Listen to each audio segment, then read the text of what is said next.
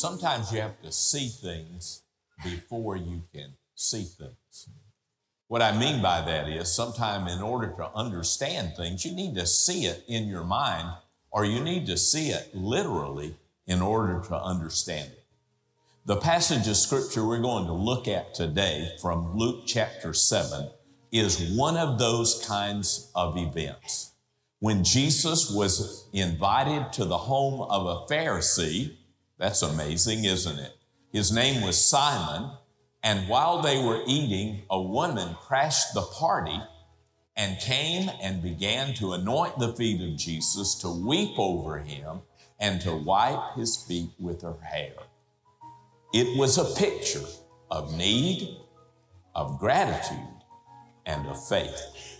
And we're going to see that picture in our minds today from Luke chapter 7, verse 36.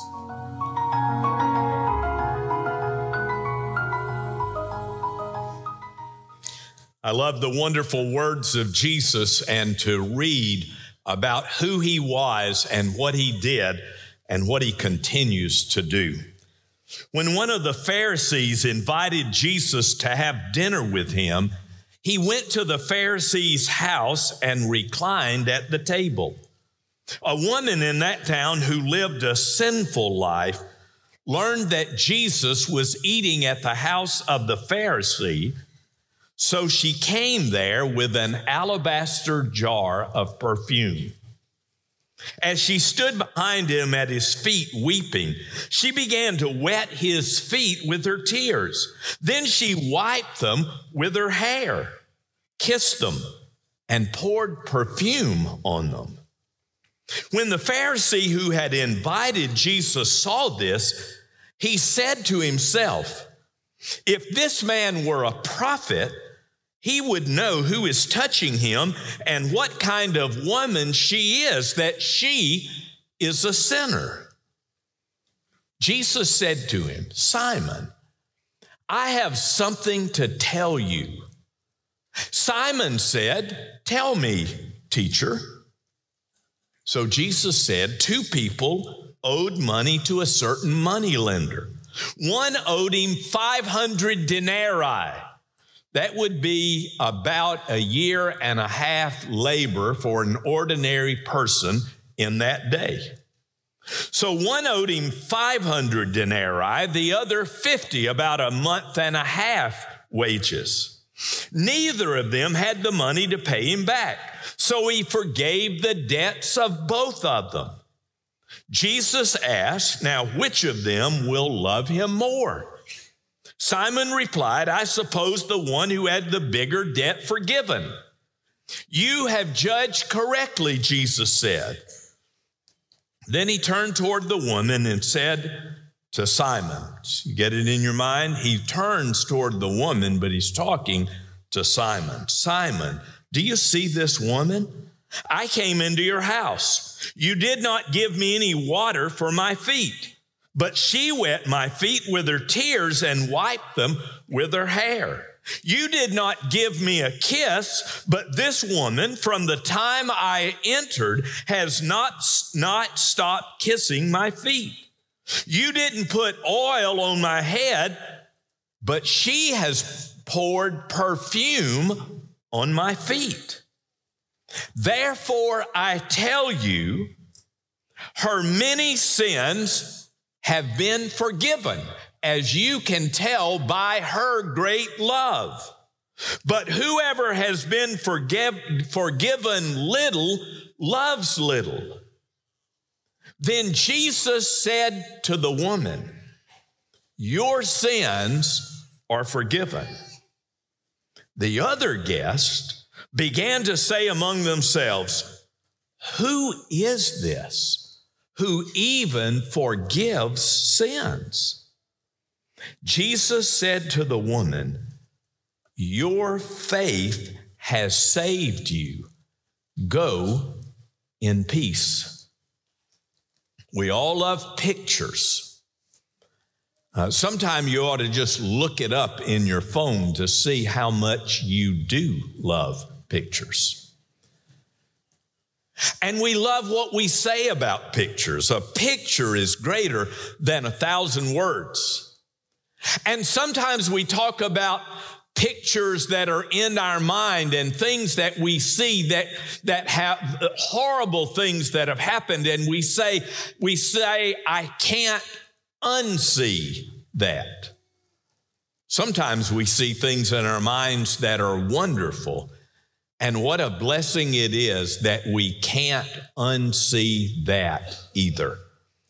Well, we don't have a picture of this, but the Word of God is so vivid, so meaningful, so true to life that you and I look at this and in our minds, we can see everything that was this happening. We can see Simon the Pharisee with his condescending attitude. We can see the woman in her intense need. We can see Jesus Maybe part of which you can't see is what a was what a, a dinner party was like in that day. Now, if you went to a formal dinner party, that's what this was, you would be invited and you would recline around the table. The table would be off the ground a little bit and, and the guest would recline. If it were a normal meal, they would eat like you and I do, not in front of the TV or looking at our phones, but around the table, a normal way of eating. But a formal dinner party, they would recline on the ta- at the table. I suppose everybody on their left elbow eating with their right hand, with their feet out behind them. And even in a formal dinner party, anybody could show up. Now, they weren't guests, they weren't going to eat, they weren't expected to participate in the conversation, but just anybody could show up. So here is a woman who showed up. Most likely, she was not the only one there. Most likely, there were a lot of people there who were kind of observing everything that is going on. But within this, there is the picture in our minds of three things, maybe more, but three for me. The first is the picture of intense need. Now, we all have needs, and we're all needy people. I'm always amazed every time I will talk about things that happen, bad things that happen in people's lives. You all get very still and very quiet. And my only way of judging is that in every life, it's as if I'm speaking directly to you or about you because of the struggles that go on in our lives. All of us have need with relationships. All of us have needs in families. All of us have needs about temptation and sin and about the future and about anxiety and hope and all of the other things that we deal with. We all have needs. We all have needy lives. And this woman is the picture of that.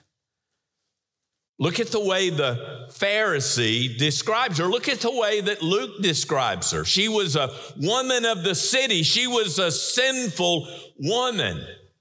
And the Pharisee describes her that way. If this man were a prophet, he would know what kind of woman is touching him and apparently wouldn't let her touch him. If he knew what was happening. So she is a person of intense needs, and all that she does shows those needs. So she weeps. In my mind, she is on her knees and she is weeping, and her tears fall on the feet of Jesus. And then she wipes his feet with her tears. Here, here's something you have to see from this passage of scripture a normal, hospitable household. When you entered into the household wearing sandals, the, the servant would wash your feet and wipe your feet. and the master of the house would give you a kiss. That's, that's why we in the Western world read, Paul said, greet one another with a holy kiss. Most of the world, that's kind, or that maybe makes sense, but in most of the Western world, it doesn't make sense. Paul said, greet one another with a holy kiss, and this is what they would do. What makes it even stranger for us is a man kissing a man, a woman kissing a woman.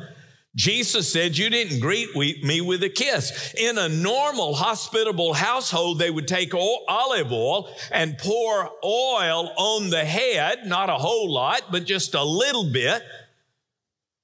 And they would anoint the person with oil. So that's what she has done. All of that makes really good sense in that time of day. And she is doing that out of gratitude and devotion to God, out of a needy heart. And the Pharisee is looking on. Now, I've got a question for you, and I know the answer for me. I know the way I answer this in this picture, who has the greatest need? And who are we seeing? We're seeing Jesus. We're seeing Simon the Pharisee, which was an extremely common name. And we are seeing the needy woman who is not named. And so the question is, who has the greatest need? And I think without any question in my mind, it's not the woman. It's Simon.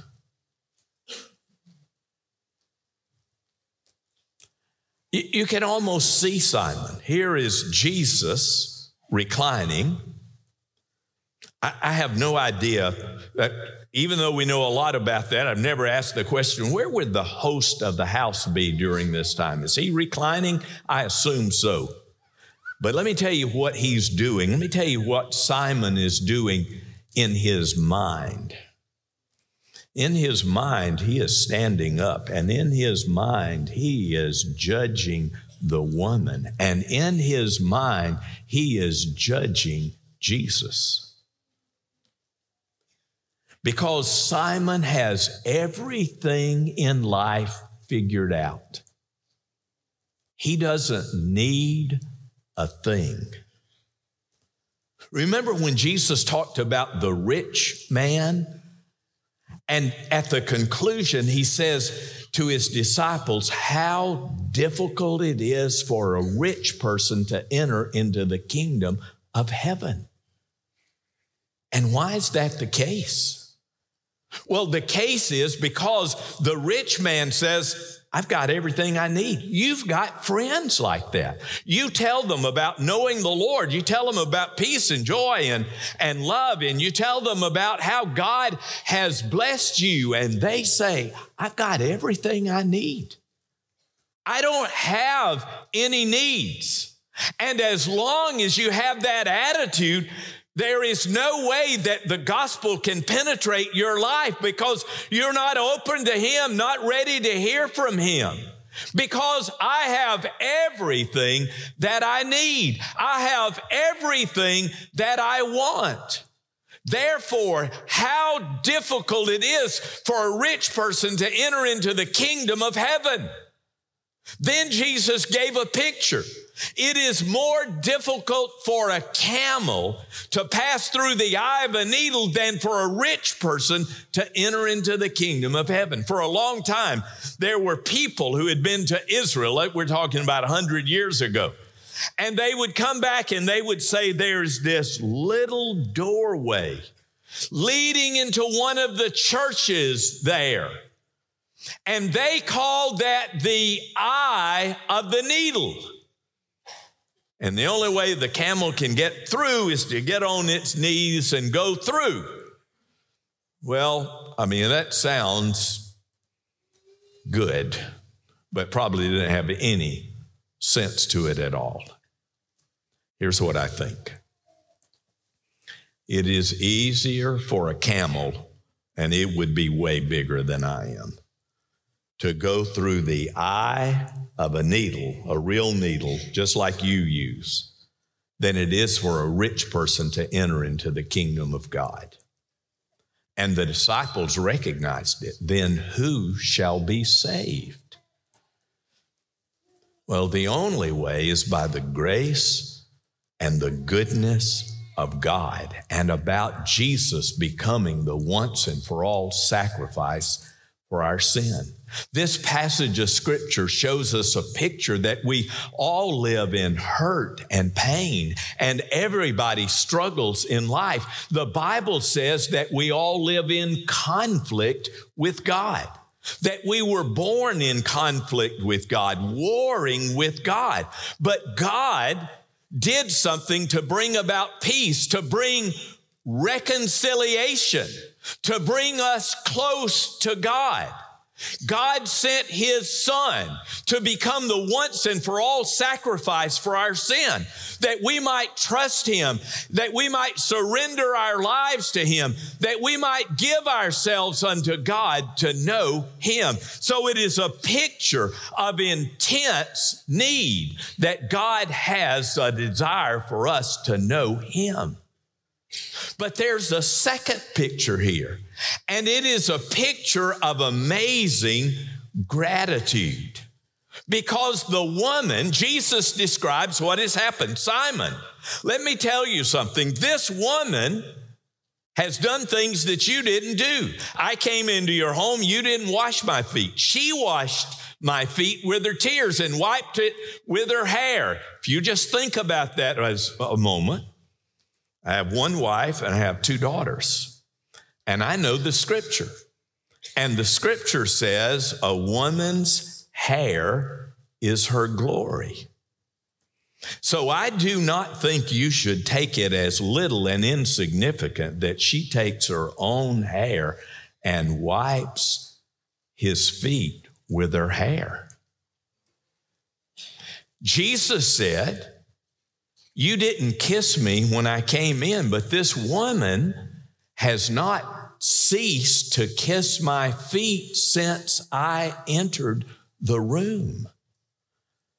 You didn't give me oil for my head, but she has poured perfume not on my head, which might be a symbol of pride, something, but on my feet, which is certainly a symbol of humility on the part of the woman. So Jesus asked the question Simon, which one in that story about the money lender, which one loves most? And he gets it right. He gets the story. All of Jesus' stories had a, had a meaning to them. And for the most part, they were clear to see. And he said, I suppose the one who was forgiven the most.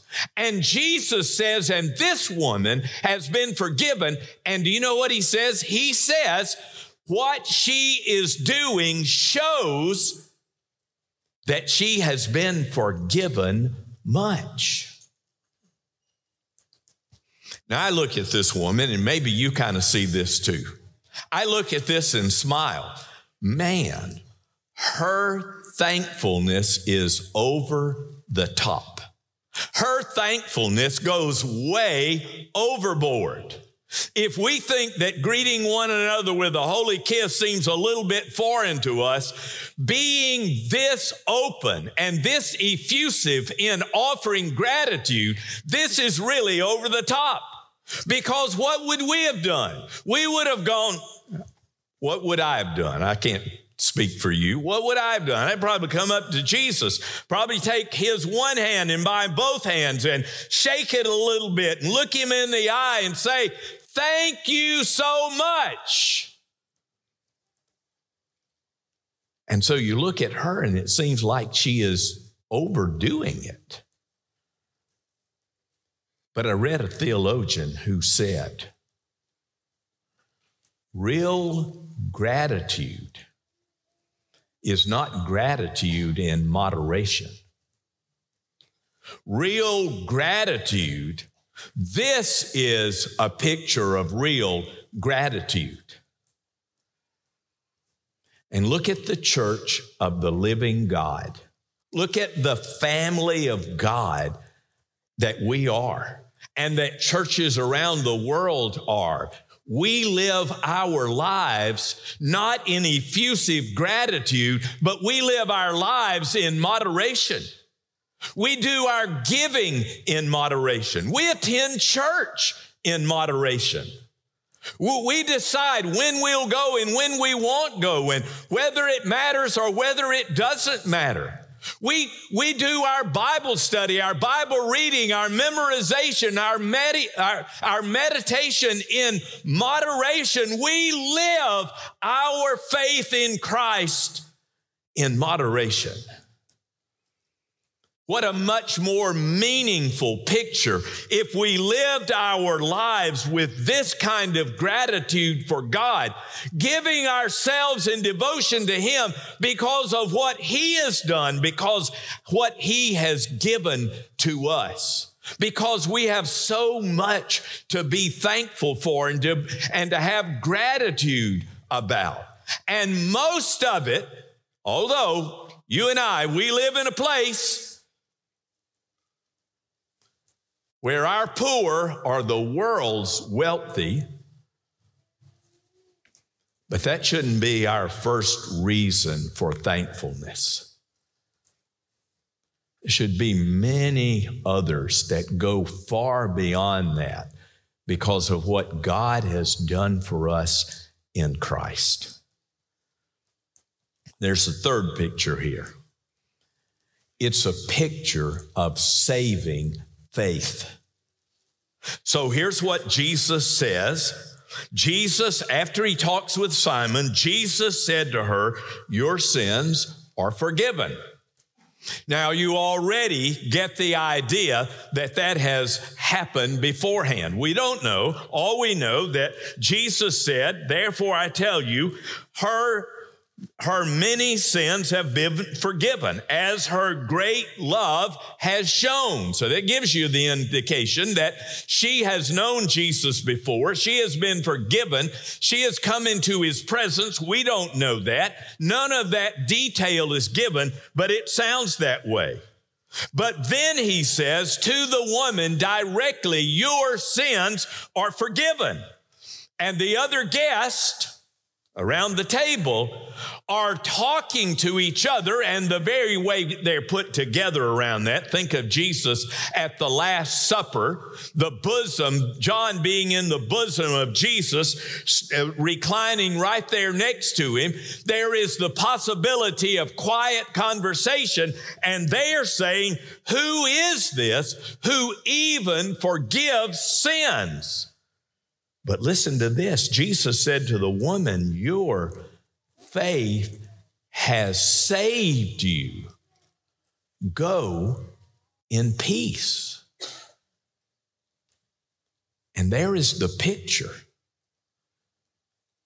of God's giving us salvation and then telling us of the peace and the love and the joy that we find in Him and the hope and the and the blessings that are new every morning that we find in God that's what he is saying. Your faith remember Hebrews 11 6 without faith it is impossible to please God. Your faith has saved you. Go in peace. Go apart from the judgment of Simon and others and follow after the things of God I almost preached this, this day from Luke 17, but I love Luke chapter 7. But Luke 17 is the, the event in the life of Jesus when he is walking with his disciples.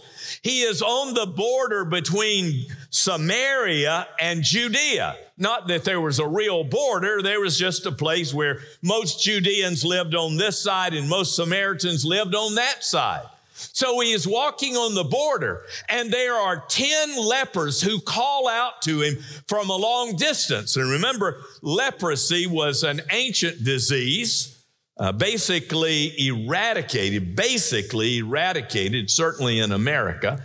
It was a skin disease. It could be something as minor as an irritable rash or as deadly as something that would eventually take your life.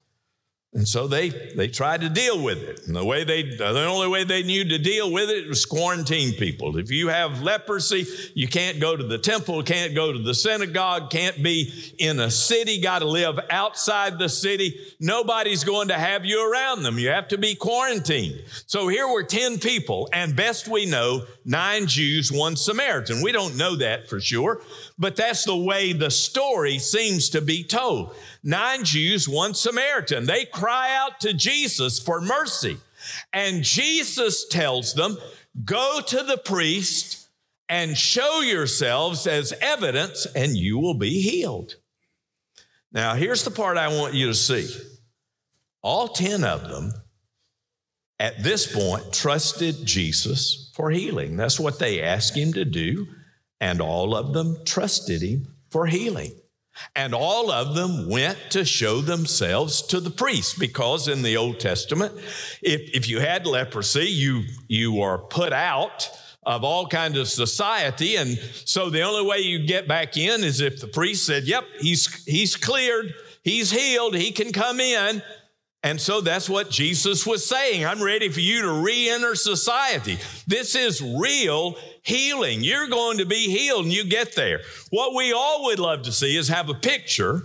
We don't even have this in words. We'd love to have a picture of where it was along the way that they realized that they were healed. And everybody assumed somebody looked at their hands, somebody looked at the other guy's face, somebody started jumping up and down, somebody started rejoicing and they realize they're healed. And one comes back to give thanks. At my house, I mean, I think you do this, everybody does this. Let's don't be the let's don't be the nine. Let's don't be the nine, let's be the one. And there was one who came back to give thanks, and he was a Samaritan. It's as if Jesus was, in a sense, forecasting that the Jews were going to reject him, but that the outcast and the Gentiles were going to receive him openly and wonderfully. And so the Samaritan came back, and, and here's what Jesus said. It's what everybody's thinking. Were there not 10 cleansed, and all of those were cleansed. Where are the other nine? Has no one returned to give praise to God except this foreigner? And then Jesus says, Rise and go, your faith has made you well. Now, I want to say something with great confidence. There's not a person here today who wouldn't like to be healed of something. Right? Not a person here. My guess is even those of you who are not yet believers, and there are many of you, and you're close to becoming believers, even you who are not yet believers, when something bad goes wrong, you pray. I read somewhere that even atheists pray. So there's not a one of us here who doesn't want to be healed. But do you know what? These nine were healed of leprosy, but do you know what happened to them? They died. Now, we don't know when they died, but they died. In Luke chapter 7, over the last two weeks, we saw a centurion coming to Jesus, sending messengers, ask him to come and heal my servant. I am very fond of him. And Jesus, without touching the man, without going there, healed the servant. But eventually that servant died. The next event in chapter 7 was Jesus going with his disciples to a village called Nain, and he meets a funeral procession. And there, nobody asked Jesus to heal. Nobody told him what had happened, but there was a man, the only son of a widow, meaning the, the widow had terrible things. She couldn't work. She had no one to stand up for in that society. It was awful. And Jesus healed the man, touched the, the, the, the, the place where the body was being carried and and the man was healed and Jesus took him and I always want to see this picture. I want to see the eyes of Jesus when he gives the man back to his mother. But that man and his mother and everybody in the procession eventually died. That is not what Jesus means in these words. Rise and go. Your faith has saved you. To the woman, your faith has saved you. Go in peace. We get very excited about physical healing shouldn't we rejoice with excitement and praise and gratitude over spiritual healing that instead of lasting a lifetime on earth, last a lifetime in eternity from the everlasting to everlasting, from the on and on to the on and on. That's the Hebrew word for everlasting, for eternity. It's just from the on and on to the other on and on. From end to end, we think there's a closing. There's no closing. It's an everlasting. It's for on and on. And that is what God came to offer to us. And it's what He desires for us that we might be saved, that no one should perish, but should, that all should come to the truth, that the nine and the one. Many people think that Luke under the inspiration of God's Spirit, gives us the three times when Jesus ate, was invited by a Pharisee to eat with him. Chapter 7, chapter 9, uh, ch- chapter 7, chapter 11, and chapter 14. Not a one of them ended well, by the way. Not a one. You go back and read those, and none of them ended well. But was it God's way of showing that God came for the Pharisee and for the woman? That God desires that no one should perish. It's so wonderful to see about the woman because she had lived a really, really rough life. And maybe in her mind, there's no way that I could be forgiven or be saved. And the picture was that Jesus died for her, but Jesus died for those Pharisees too. And he died for you and me, and he desires that we know him and offer our lives to him and surrender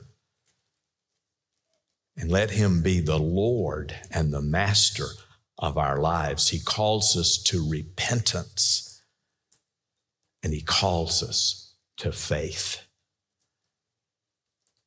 And we desire that you know the Lord. And we want to rejoice in your knowing the Lord and trusting in Him. And so today I ask you to open your heart to God. I ask you to say unto Him, God, I want to know you and I want you in my life and I want my life to belong to you. I want to turn from my past and I want to turn to you in faith. So, in just a moment, I'm going to pray. And then when I finish my prayer, there will be pastors here at the front to receive you, to help you, to encourage you in your faith in the Lord. Let's stand together, please. And I'm going to pray and then find a counselor and come and pray and let us pray with you and help you along the way. God, we love you. Thank you for giving your son. Thank you for his being the once and for all sacrifice for all sin. Thank you for the love of God, for the blessings in our lives. God, we pray now that there will be many who open their hearts and lives to you and trust you this day. And we pray this in Jesus' name. Amen. Come now as we sing.